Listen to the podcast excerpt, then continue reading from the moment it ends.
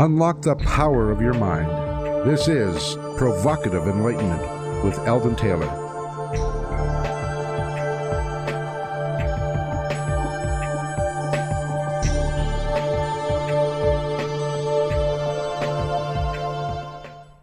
Welcome and thank you for joining us today. The next hour is devoted to learning something more, not just about the world of shoes and ships and sealing wax, but about how, what, and why we believe as we do. A time for the open minded and a time for those willing to question what they think they know or what they may believe. Those willing to be uncertain for an hour. I'm Eldon Taylor, and this is Provocative Enlightenment. All right, our chat room is open, and my lovely partner Ravinder awaits you there now. You can log on by going to provocativeenlightenment.com forward slash chat. Now, we do have a great chat room. There's always wonderful conversation going in there. And what's more, that pretty lady of mine just loves to talk to you. So, Ravinder, tell us about your chat room. I do love chatting to our chat roomies. Uh, we have some great conversation, and I always learn from them, and hopefully they learn something from me too. But it always adds an extra dimension to the subject matter on the air. We flesh it, flesh it out in the in the chat room and uh, provide some more insights to each other. So yes, if you can uh, come join us, obviously not if you're driving or if your boss is looking over your shoulder. They don't tend to like that very much. But if you can, do come to provocativeenlightenment.com forward slash chat. Come join the conversation or just peek in on what we're chatting about and learn something along the way. Either way, we'd love to have you. All right, in today's spotlight, I would like to discuss the imposter syndrome, or the idea that if others knew what you know about yourself, that somehow this would diminish or even discredit you. This complex or syndrome, also known as imposter phenomenon, fraud syndrome, or the imposter experience, is a psychological pattern in which people doubt their accomplishments and have a persistent, often internalized fear of being exposed as a fraud. Many people hold themselves back from success because they fail to believe that they deserve it. As a result, they can develop methods to avoid attention and allow those feelings to govern their behavior. This complex often leads to compensation strategies designed to protect us from being exposed, and these compensation strategies can literally be so self sabotaging in the long run as to destroy our lives. For example, it may seem somewhat harmless to tell stories or lie a little to cover ourselves. However, these lies accumulate and can become dangerously entangled until one day, when exposed, the world sees that we have become what we feared a liar and a fraud. Our defensive strategies may include such behaviors as avoidance, as in staying away from situations or people who might jeopardize our perceived exposure, minimizing our role in actions that may bring about praise, and so forth. Of course, not everyone who suffers from imposter syndrome really has anything to hide. They just feel like imposters. I know a successful defense attorney who feels like a fraud because he found law school too easy. As a result, he handles many cases no one else wants that are not high profile, small time drug dealers and the like. According to Erica Moss, writing for Trello, first observed in a clinical setting by Dr. Pauline Clance in 1985, imposter syndrome triggers in people intense feelings that their achievements are undeserved and worry that they are likely to be exposed as a fraud. They often feel that any success in their lives can be attributed to pure luck or to the manipulation of other people's impressions. To some extent, and in certain circumstances, we may all at times feel a bit like impostors. Whenever we are called upon to do something we consider outside our so called wheelhouse, the discomfort becomes obvious. So perhaps we're asked to speak at a PTA meeting about our success as a parent since our child is doing so well in school. However, we really feel that we don't deserve that much credit for their success, and thus we feel the twinges of the imposter syndrome. Or maybe if you're a female and have climbed the ladder of success well, you wonder whether it is due to your charm rather than your abilities, or some quota for female leaders within the company that has really been the reason for your success. What are we to do about this feeling of guilt, this nagging sense described as imposter syndrome? Well, first, be honest. Be honest about yourself and your achievements. Avoid exaggeration and do not attempt to defend attacks that strike at your so called weaknesses. If, for example, you obtained a college degree without finishing high school first, recognize that so have many other people. There is no reason to become defensive over this. Second, normalize the feeling. Understand that it is a state and not a trait. It is a bit akin to that feeling of anxiety one might get before a public address, just something very normal that many people feel. Bottom line, understand that fear and self doubt haunt everyone from time to time. This does not make you a fraud. Your contributions to others is not in any way minimized by your feelings of doubt. As long as you're honest about who you are, you have nothing to hide. So unleash your potential and be all that you can be. Those are my thoughts anyway. What are yours, Ravinder? You know, I think you've touched on one that affects everyone at some point in some aspect of their life, you know, where they feel like an imposter. It certainly has um, affected me at different times in my life. You know, I think it's just pure luck that I am where I am today. You know, if I hadn't have met you, I wouldn't have achieved a fraction of the stuff that I've done. It's just just the way it is. Um, I know, see that differently, but okay. yeah, but that's just biases coming into play.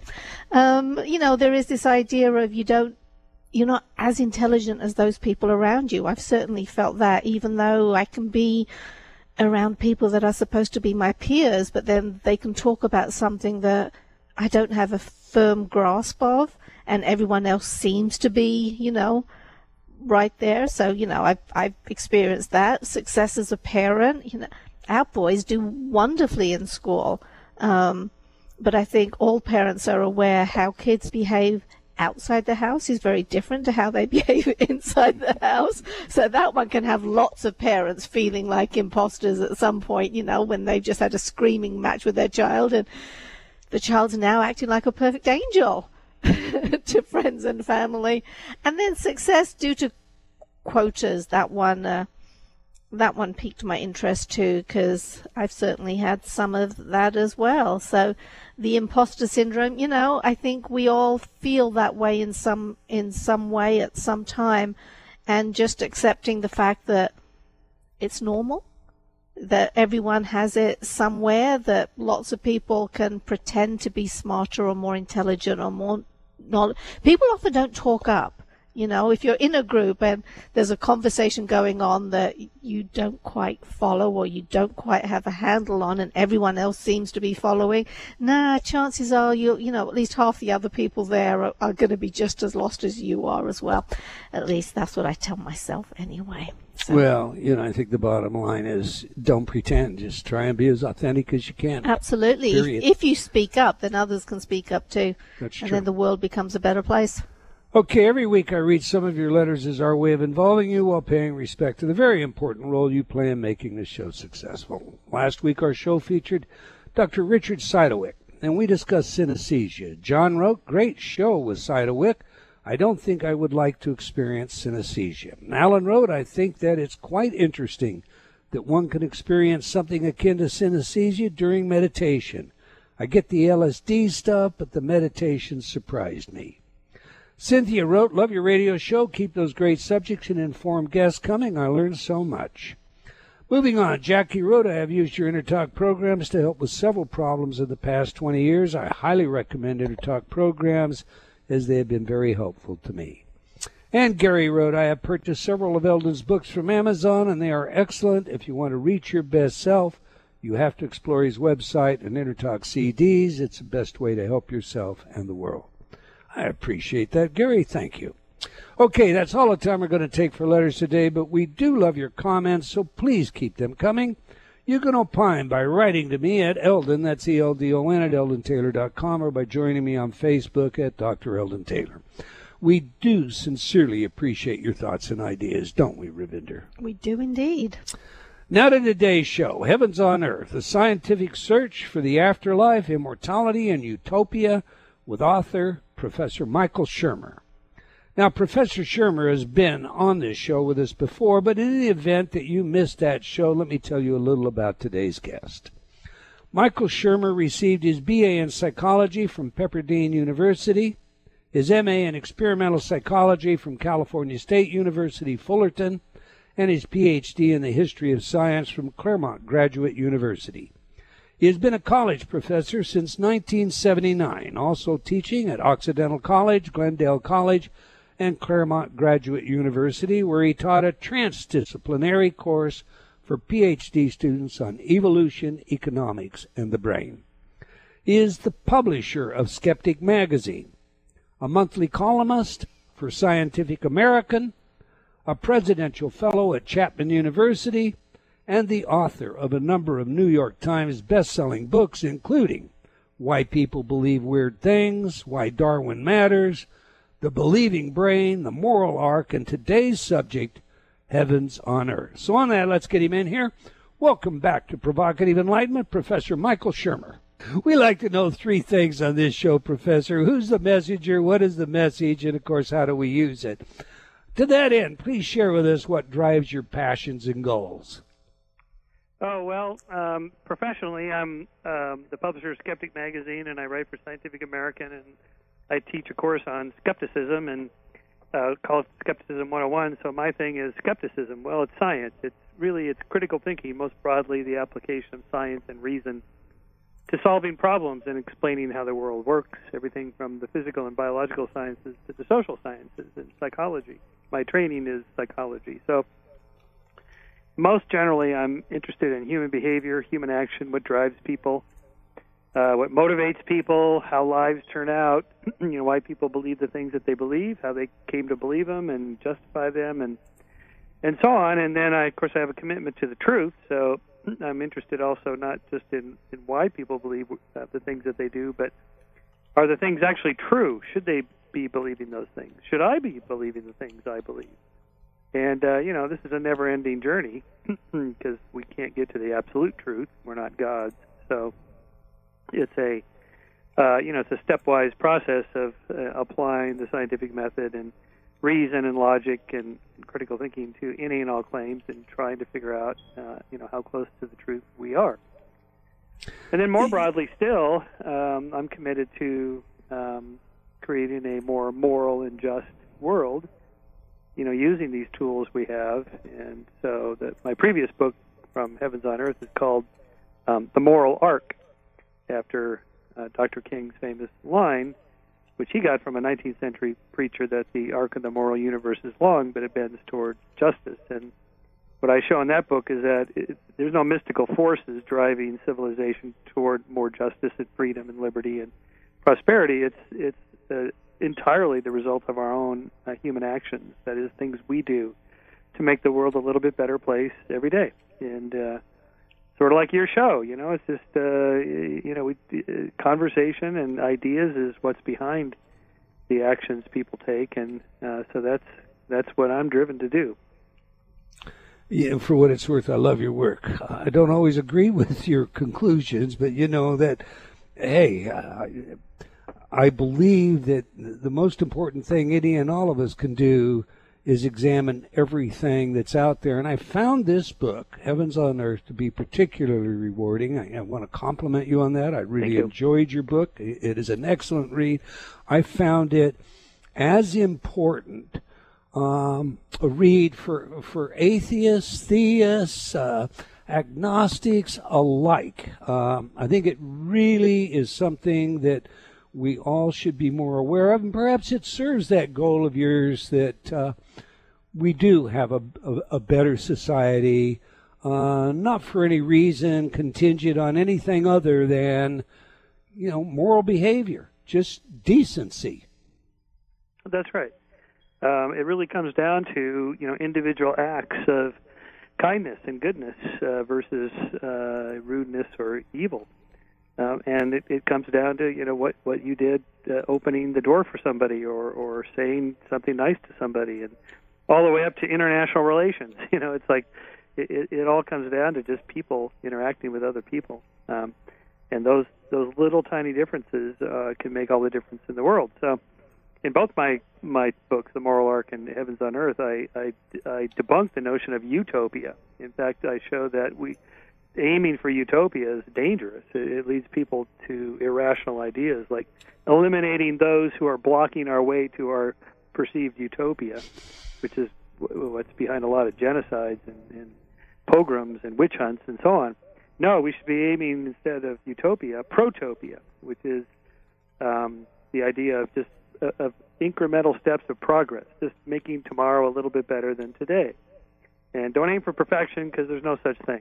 Uh, just just try to make the world a little bit better place, as defined by uh, the flourishing of more people, just the survival and flourishing and well-being of, of conscious creatures like us and and other animals, uh, other sentient beings, um, just not suffer so much and and flourish a little bit more. And and you know, it, it doesn't. It, it just sounds like you got to be kidding me, but no, no, it actually works, and I show in the moral arc that you know we've been doing this for centuries and we're barely aware of it. That that you know life is better today than it's ever been, and it just doesn't seem like that to most people because we're not tuned into looking at long-term trends. We're tuned into short-term headlines, and uh, that distorts how, how reality really works. Right. Uh, before we really dive into your book, I, I, you know, one of the one of the things that I hear sometimes from you know feedback uh, uh, has to do with you know they see they see the skeptic you as a case in point as a cynic uh, as even poisonous if you will with regard to some uh, other value that they hold to be mutually exclusive from yours okay? Yeah take a moment and flesh out for our audience the difference between cynicism and skepticism. Will you please? Sure. Uh, there's really no relationship at all. It's just the words kind of sound alike. So, cynicism is uh, is a little bit like um, the idea that um, you know, it doesn't matter what we do, that you know things are bad and getting worse. It's cynical. Someone who's cynical is uh, you know sort of pessimistic about the world a little bit like what I was talking about just, just a moment ago that we you know we have this negativity bias where um, the natural inclination is to be pessimistic because it seems like life is bad and getting worse. If you watch the news, that's all you see. Uh, forgetting that that's what the news is tasked to do. You know, no no news station ever covers a school with no school shootings. You know, here we are, we have a camera crew in front of this elementary school, and no one has shot anybody here today. And we'll be here for the next thousand days, and it won't happen. that just never happens. So, you know, cynics, uh, you know, tend to see the the dark side of things, and and there's reasons for that psychologically. Now, skeptics and skepticism is just a scientific way of thinking about the world. It's just uh, looking for the evidence for a, a particular claim and then accepting it or not based on the quality of the evidence, or shading your degrees of confidence in the veracity of a claim based on how much evidence there is for it, the quality of the evidence, how good the arguments are, how how well the claim fits in with the way we know the world works, and and so forth. So there's really no relationship. Skeptics are often thought to believe nothing. In fact, skeptics believe all sorts of things. it'd be like saying scientists don't believe anything. No, scientists believe lots of things. Right. Uh, it like seems to me. I don't mean to cut you off, sir. It's Okay. It, it, seems to me rather paradoxical that uh, most of those folks, and I will say all based on my own experience, but I, you know, exempt the fact that there may be somebody out there otherwise, who jump immediately on Skeptic uh, magazine, uh, your publication, which I subscribe to, by the way, oh, and or you know your work, etc., and people of of your ilk, if if I can use it in that sense. Not ilk. Oh yeah, well, okay. My colleagues uh, your colleagues. There we go. Thanks for correcting me. Yeah, you're right. That that was a that was a bad one anyway. Uh, that, that, immediately jump on that. They're the true cynics. Uh, unable to open their minds and unable to evaluate what it is that you're saying, coming to a judgment before the facts are even known to them. Do you find that to be true? Um, yes, of course. Uh, lots of people do that, and uh, particularly if if there's a political agenda or a religious uh, agenda or ideological or economic ideology agenda, we all do that.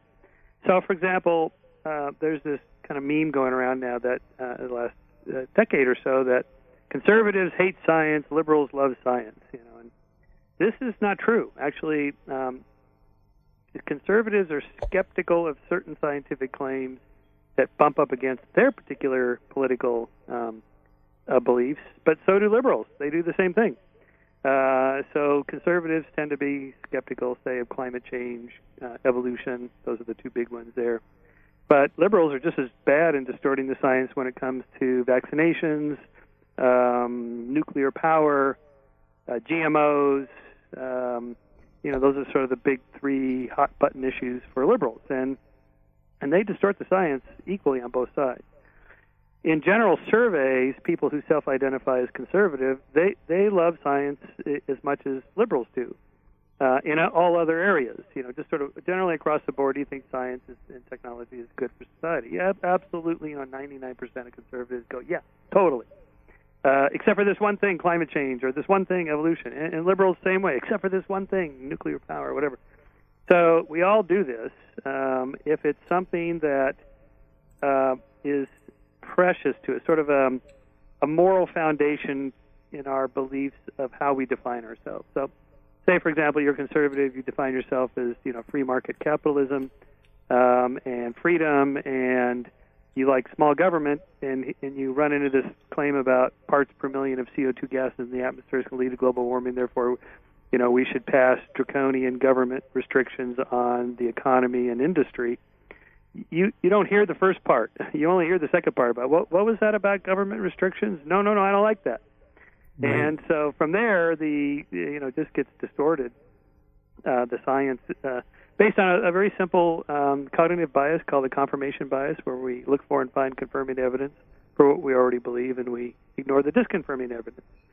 And everybody does it. You know, liberals read the New York Times, conservatives read the Wall Street Journal you know, conservatives watch Fox News, uh, liberals watch NPR, uh, listen to NPR, watch uh, PBS, and so on. I mean, everybody does this. You sort of pick the sources of knowledge that are going to con- that's going to confirm what you want to be true.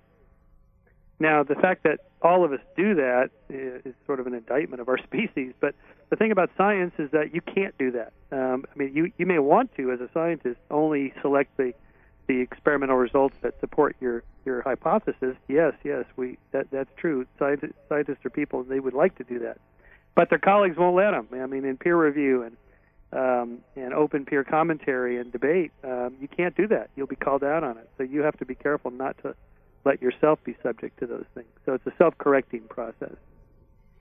And we're all guilty of it, as you say. We all have our built in biases, and sometimes we're blind to those biases even when we're aware of confirmation yeah. bias.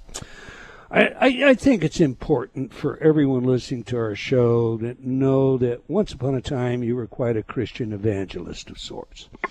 And uh, when, I spoke with you last, I was most impressed with our conversation and a comment you made at the end of the, the conversation when I asked you simply, okay, how would you live your life differently if you were still, you know, that religious person than the kind of person that you are today as an, and I don't want to label you, but I believe you labeled yourself as an agnostic. So as an agnostic skeptic, what, what's the difference in how you would live your life today? Please share with us again, if you will, what that difference is. Between an agnostic and an atheist? No, between how you would live your life today if you were still that Christian believer. Oh, oh, oh okay. Then, yeah. Um. Well, there there would be some differences. I think uh, obviously I'd still be going to church if I was uh, right. A, Christian, and I'd, I'd probably be evangelizing. I mean, I was an evangelical, and by definition, what evangelicals do is they evangelize. I mean, uh, that, that is, you go out and tell people about the, the good word. I'd probably be doing debates. I do debates now, but instead of debating uh, theists as an atheist, I'd probably be on the other side because I, you know, I like being a public intellectual. I like engaging with people, and I like writing. So I'd probably be writing and debating uh, the topics from the other side. So in a way, I'm I'm pretty good at doing debate, public debates, because uh, on this these topics, because I used to believe, so I know the arguments and the mindset and the worldview. So, um, but in terms of like how I treat people, I I'd like to think it, it wouldn't be any different. Um, I mean, I, I I think, and I think most Christians would agree, you should be nice to people. Just you should be good just for goodness sake, not not for any promise of a reward in the next world or for making God happy or or for pleasing the you know, the church uh, leaders or or your pastor or whatever, but just because it's the right thing to do. Uh, either way, whether there's a God or not, whether there's an afterlife or not, you, we should be nice to other people. Just because, and and, and you can ground that in non-theistic uh, logic. That is, the principle of interchangeable perspectives. That is, how would you know the golden rule? How would you like to be treated? And just apply that to other people. Um, you know, just sort of a, a perspective change, taking perspective taking. Uh, from there, much follows uh, in terms of how we should act toward other people based on how we would like to be treated. Because uh, there's nothing special about me or the place I happen to be standing on just because I'm me and I'm standing there and you're not.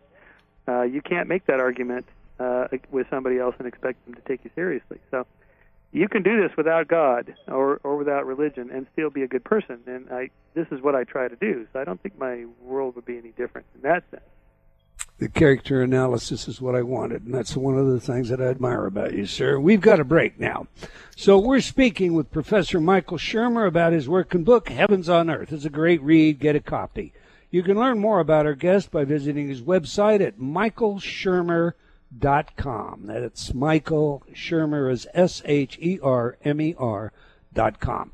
Now we have a video for you in our chat room featuring our guest on the subject of fighting the backfire effect. So if you're not in the chat room already, now's the time to get on over there, and you can do that by going to provocativeenlightenment.com forward slash chat. Do stu- do please stay tuned. We'll be right back.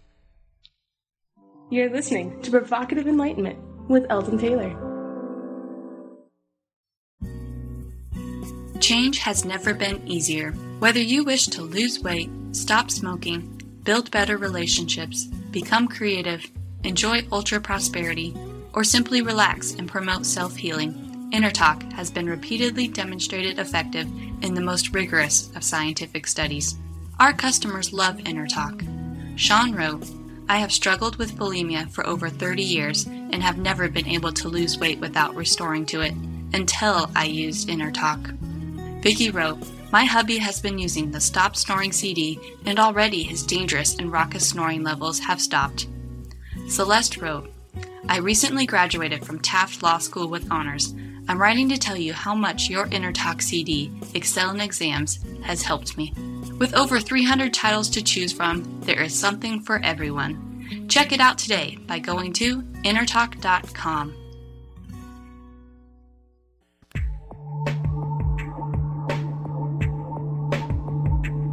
Unlock the power of your mind. This is Provocative Enlightenment with Eldon Taylor.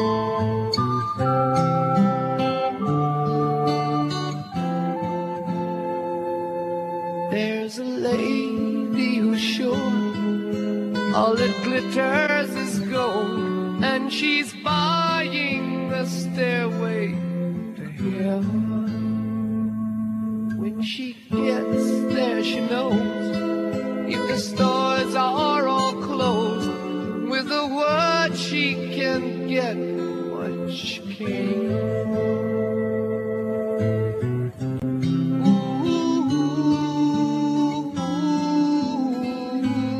and she's buying a stairway here. There's a sign on the wall, but she won't.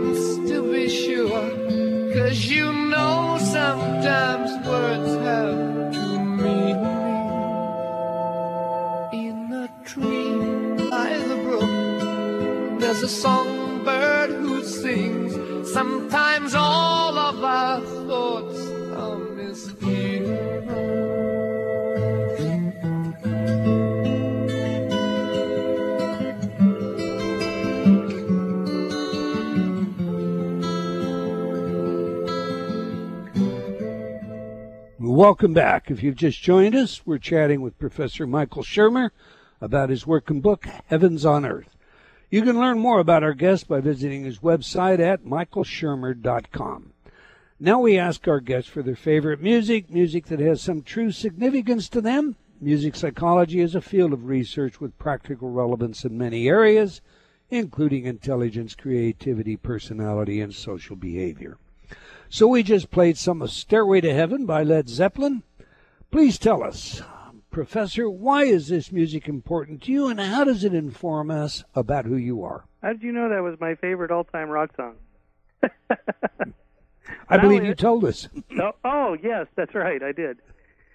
Well, uh, I do think um, it's touching a uh, you know a deep longing people have to continue in, in this life. That is to say, the the idea of the afterlife it kind of comes naturally in the sense that we can't imagine not being alive because to imagine anything you have to be alive. Which is to say, if I say ima- imagine uh, being unconscious, how, how can you imagine that? Because you have to be conscious to be imagine anything. So all you can think of is like, well, when I go to sleep, you know, it's just sort of lights out uh, upstairs, except for my dreams. Or when I go under general anesthesia, it's completely lights out, no dreams. I just, you know, lost time and no idea how long I was under. People that are in comas have no idea how long they're they're out for, and um, so death is probably something like that. It's just boom, boom, lights out, and that, and that's it, end of uh, existence. So when people say, "Well, where do you go after you die?" I say, "Well, same place you were before you were born." Uh, and they look at me like, "Well, but I wasn't anywhere before I was born." Right. That's that's it. You know, this is it. So, as far as we know, I mean, I, I could be wrong. I mean, no one knows for sure, but um, as far as we know, the idea of the afterlife comes from this very fundamental cognitive awareness that um, I'm conscious and self-aware, and I can't imagine being anything other than this. Uh, and the fact that so that I can't imagine it, I can't imagine being dead. It, it's impossible. So all of the afterlife scenarios follow from that. That somehow my consciousness continues in this other existence or this other plane. And this also explains why there's so many different versions of heaven. I mean, heaven has a rich history that I uh, reconstruct in Heavens on Earth, uh, and it's very interesting. But but none of these histories are converging towards some more accurate description of what's out there in reality, like say the history of cosmology converging toward better models of, of what the universe is really like. It's not like that with heaven. It's entirely dependent on where you happen to have been born and, and raised and what religion you're in and what they believe over the millennia you know and and so you know the ancient jews for example did not believe in an afterlife they just believed you go to sheol s h o e l this place it just meant nothing it's like what i just described. You don't go anywhere. Uh, you know i find i'm sorry go ahead. Yeah. So i mean um you know th- from there it gets it gets very interesting of uh and and you know the, the, the little woody allen line about how i don't want to live on through my work i want to live on in my apartment.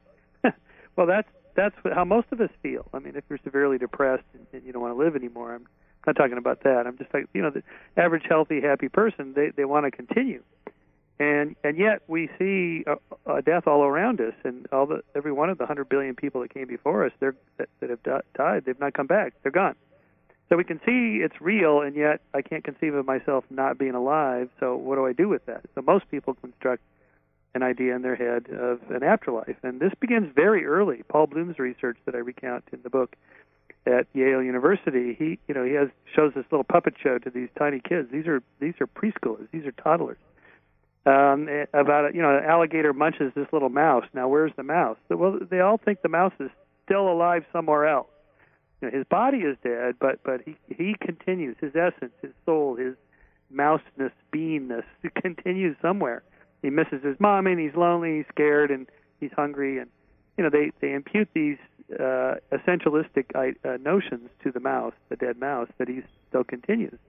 And and that that is we're sort of natural born dualists. We believe there's two substances, body and soul, brain and mind, corporeal and incorporeal, and something continues on. Now, what that is, you know, no relig- the religions don't agree with each other. Um, you know, some just take Christianity for example. Some sects believe that it, you will be physically re- resurrected, like Jesus. You will be physically up in heaven. Well, what's up there? I mean, is it what? How old are you? You know, what body is up there? Your 30-year-old body, your, in my case, my 63-year-old body. Um, and if it's my 30-year-old body, because that's the age Jesus was when he was uh, resurrected, uh, what happens to the memories from the, my age 30 to age 63? Where did, did they go with the body? And okay, no, no, no, it's not the body, it's the soul. Yeah, okay. Well, well what's that? What is the soul? You know, it's the pattern of information that represents you, all your memories and stuff yeah, okay, that that sounds good, but the, my memories are always changing. So, which set of memories, which snapshot of memories, uh, you know, go up there to heaven and so on. So it gets more and more complicated the deeper you think about it. You know, and it's something I think every parent has to deal with. Indeed, that's where you open your book. Where did I come from? You know, and children are, you know, that that's one of the questions that they ask very early. Where did I come from? You know, where did you come from, Dad? And uh, and and as you say, I think it's uh, it's a shortcut, among other things, to just um, create a story that is easy for a child to understand, and then an, an entire ethic gets built as a result of that story. Yeah. Would you agree with that?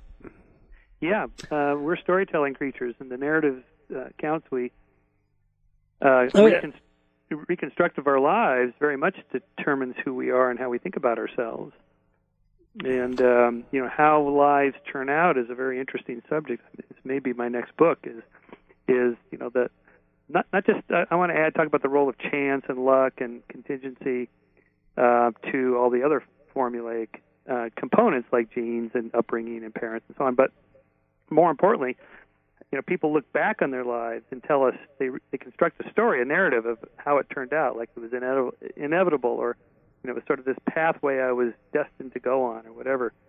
And but that's all uh, hindsight bias. You know, had you done something else, had you gone to some other college instead of the one you went to, or you married this other person instead of the one you married, or you took up this career instead of that career, you, you would be telling a, a different story, but it would be equally deterministic. Like, see, it was destined for me to marry that person or whatever. And uh, so I, I think that very much shapes how we think about things. Amen. All right, you know I. Deepak Chopra oh, yeah. endorsed your book. Uh, and I read the endorsement a couple of times, and I have to tell you that part of me sees it as a tongue in cheek remark. I mean, he said, I appreciate every evolutionary step skepticism takes toward openness. Heavens on earth is an affirmation that other worldviews deserve respect and understanding. Good up to now. In this book, science may actually be catching up with the world's wisdom traditions. Close quote. I have to ask you, is science catching up, in your view, to the world's wisdom traditions? And if so, how? well, Deepak thinks that, of course. Uh, I, I tend to think that uh, science is on its own journey uh, and of understanding, and if it happens to match those of, say, the Buddha or, or somebody like that from uh, millennia ago, okay, fine. Uh, you know, introspection and the various meditative techniques that Buddhists use may get them some insight into, you know, how the world works. That's fine if that's the case. Uh, but but you, I don't want to be committed to whatever the Buddha thought is right is probably right. It, it may be, maybe not. so each each you know instance has to be tested. Well, while we're on Buddhism Deepak Chopra, then uh, you have engaged in a number of debates, discussions. I've watched some of them on YouTube. I encourage everybody to. Uh, what's your version of immortality? Um, and and do you do you agree with uh, Chopra's? Well, um, not in the sense of uh, that we return to, to consciousness. Uh, I mean, Deepak thinks you know consciousness is primary in the universe and material existence is a, a secondary feature. I don't think so. The evidence points to the opposite of that. But if he's right and, and I'm wrong, and it turns out that you know after the death of my body, my consciousness continues on someplace else, whatever that would mean. Okay, I'm I'm all right with that. I I have no desire to check out early or or or at all. um, and if and if it ends up being some, I can't imagine it the Christian version of heaven being correct. But but but if it is, um, and my friends are there, that you know that I've lost Carl Sagan and Stephen Jay Gould and Isaac Asimov, and you know, and and my parents, all my parents are gone. Um, and you know, if I saw them again, okay, that'd be great. Um, uh, so I'm not against any of this. Uh, but what I focus on in the book, especially, is um, scientific attempts to do this. You know, the cryonically fro- cryonically freezing people or uploading your mind into the cloud can continue on. This way, um, you know, these are really no better than than the various religious theories of the afterlife in terms of their like the likelihood of them coming true. Interesting.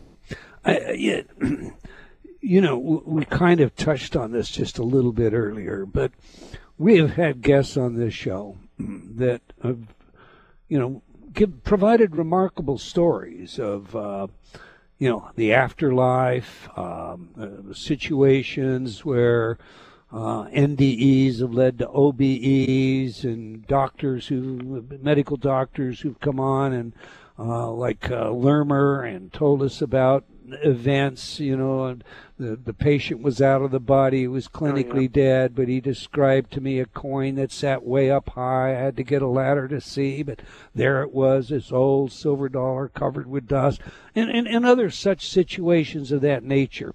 And of course, we've had a number of NDE. Uh, you know, near-death experience people uh, discuss with us, and and and I and, and some of them I've just found uh, totally incredulous. Um, you know, yeah. those claims that you know every NDE person comes back with an IQ over 200. You know, right. th- those kinds of things are just ludicrous. But but some of this they're, they're, appealing, I think, in part because we like to believe that. What, what are your thoughts on all of this, and where does the science stand on it? Uh, well, scientists are pretty clear about this that uh, near-death experiences are entirely in the brain, and they don't they do not represent uh, a stairway to heaven, a, a doorway to, to another dimension, or, or anything else like that. We know that the components of the near death experience, such as floating out of your body, um, it can be replicated in the lab. You can do this through electrical stimulation of the temporal lobes of your brain, just a certain area just above your ears. If you electrically stimulate that, these are open brain surgery patients, mostly for epilepsy and they get their permission ahead of time to wake them up after they've uh, o- opened up the brain and and then tap around with electrodes and ask them what's going on. That's a way of mapping the brain. It's one way we know about how the brain works and which parts do what. Well, there's a certain little tiny spot in the temporal lobes where if you touch it, the person feels like they're floating out of their body. Like I'm way up by the ceiling now. Uh, you know, now I'm halfway down, or my left leg is floating, my right leg is floating, and uh, it's fascinating. You could do this with oxygen deprivation. This is Dr. James Whinnery's research uh, with Air Force pilots, where they, they they accelerate them in a centrifuge till they black out, so they get to know what that feels like pulling high G's in a jet. And a lot of them have these floating out of the body experiences, and as well the white light, the, the tunnel, the white light at the end of the tunnel, which has to do with oxygen deprivation to the visual cortex in the back of your skull the back of your brain there is where your your visual cortex is, and as the oxygen shuts down there, uh, the neur- you know the neurons slowly quit quit firing, and it kind of shrinks down uh, in, in a in a sort of and this may happen either in the visual cortex or in the retina itself as the blood is shunted from the periphery of your of your skull to the center of your skull, which is what happens when you black out. Uh, you just lose blood and, uh, and so that could could create that kind of spiraling effect or tunnel effect, the white light at the end of the tunnel effect, and so on. And uh, so, you know, much follows from that. That okay, that you know, there, uh, you know, you could do it with hallucinogens and other ways. but you know that's the you know the sort of the most common examples we have. So they're not veridical in the sense that you're going somewhere, and and if if if you did, why are all these experiences different of what people see on the other side? I mean, what I just described is common to, to most NDEs and out of body experiences, but what they see on the other side, I saw Jesus, or I saw Moses, or I saw Buddha, or I saw my loved ones, and the descriptions are, are different. Uh, you know, if it was a place you're going to, it, the description should be similar, but they're not. So if there is a place you go to, it, it has to be completely individualized, which is what maybe Jesus meant when he said the kingdom of, of God is within you. Uh, maybe he meant that literally. It's it's just it's just all of this is just in our heads and nothing more.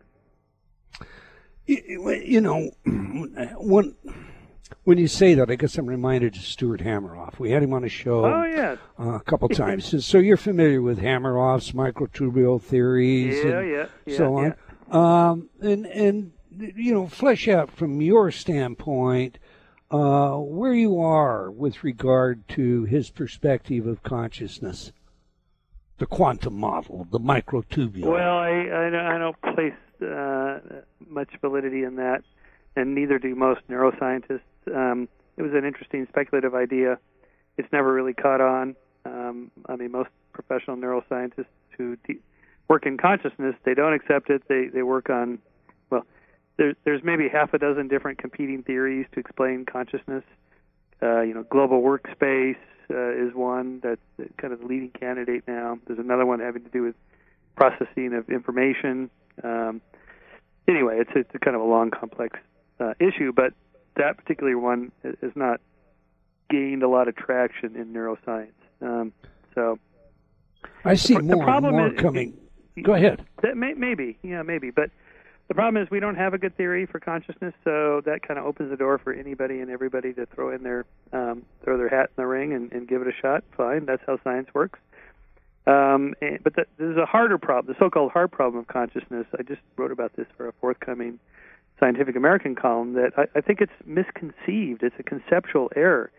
This idea of you know consciousness, what it what it feels like to be somebody else, what it feels like to be a bat, like Thomas Nagel's famous essay, What's It Like to Be a Bat? The only way to know is to, say, bolt on wings and the muscles that control the wings and the nervous system that runs the muscles and in a, in a sonar system with big ears and, and a thing that chirps and, and then the brain tissue that processes the sonar, um, you know, readings that come back from whatever it is you're trying to catch and so on. At some point, you you would have reconfigured your whole body and brain to such an extent you'd just be a bat. You wouldn't be a human wondering what it's like to be a bat. And the conceptual error here is that it's the idea that you know these philosophical head scratchers like is your red the same as my red?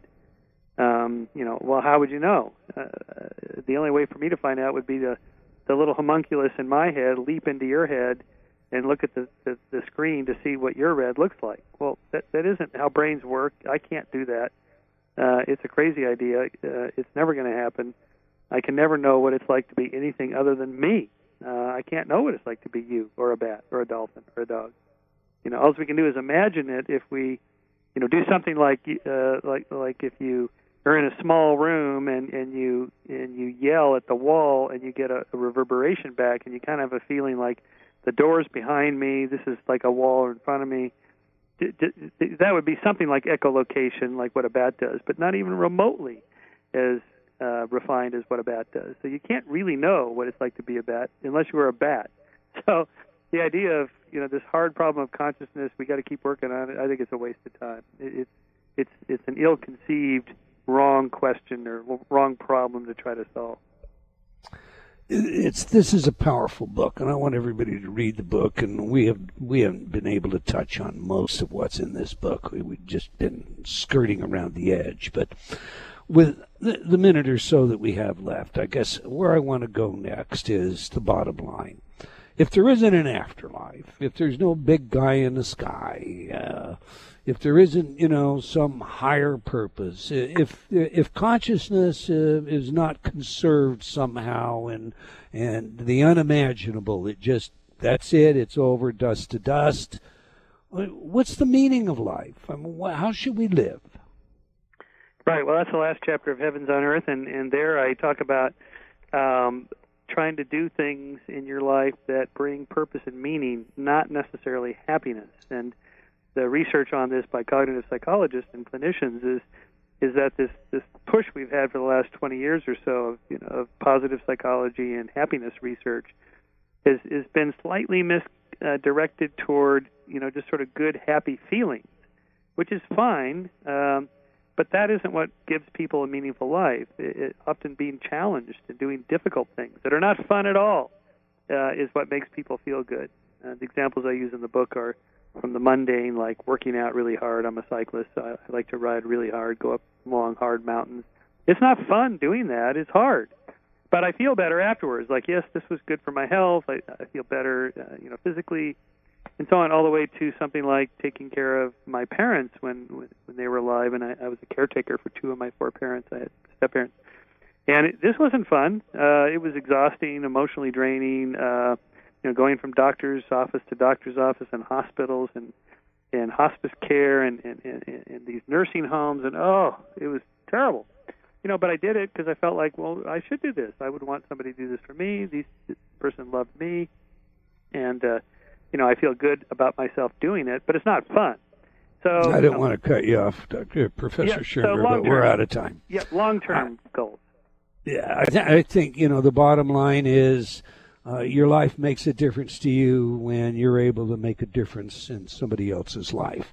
Uh, and that includes your own health. And uh, maybe I put words in your mouth I didn't mean to. It is a great read. Heavens on Earth, the scientific search for the afterlife, immortality, and utopia. I suggest you all go get a copy. I want to thank you, Professor Shermer, for your willingness to share uh, your book, your work, your ideas with us today. We've come to the end of another episode of Provocative Enlightenment. I want to thank all of you for joining us today. I hope you enjoyed our show and will join us again next week, same time and same place. Until then, remember, wherever you are in the world, believing in yourself always matters.